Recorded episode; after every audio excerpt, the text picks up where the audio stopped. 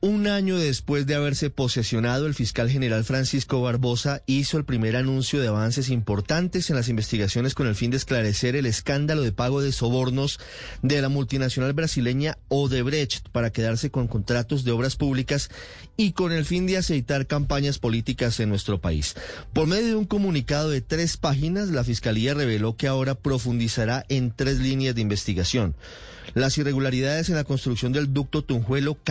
Durante la administración de Samuel Moreno, las irregularidades en la construcción de la Ruta del Sol Tramo 3 y una serie de contratos simulados que podrían ser la fachada de los pagos a campañas políticas, en particular para la campaña de Juan Manuel Santos en la segunda vuelta de las elecciones del 2014.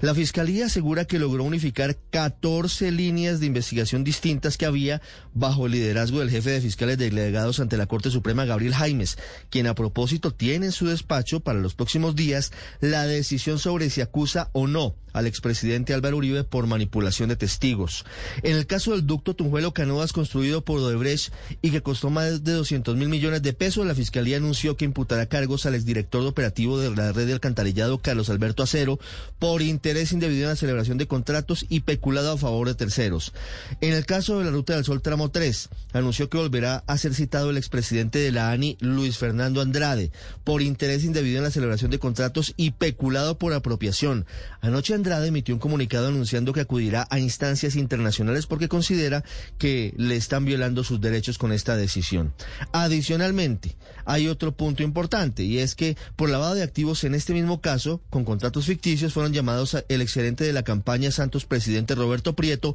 y los contratistas Eduardo Zambrano, Gilberto Saldarriaga, Gilberto Ramírez y Natalia Izaza. En este caso, al parecer, ese dinero entró a las cuentas de Prieto y los otros imputados habrían favorecido esa actuación. Finalmente, están imputados por lavado de activos y enriquecimiento ilícito Andrés San Miguel, su esposa Edna Karina Méndez, David Portilla, el muy mencionado Esteban Moreno y Ricardo Rey Pulido. Para quienes conocen el caso, la Fiscalía debería demostrar en estos escenarios cómo circuló el dinero de Odebrecht de manera ilegal y podría estar presionando a Roberto Prieto y a Esteban Moreno para que finalmente confiesen y permitan profundizar en las denuncias que señalan que miles de millones de pesos de la multinacional brasileña irrigaron la campaña Santos Presidente luego de haber perdido la primera vuelta en las elecciones presidenciales en 2014 contra Oscar Iván Zuluaga.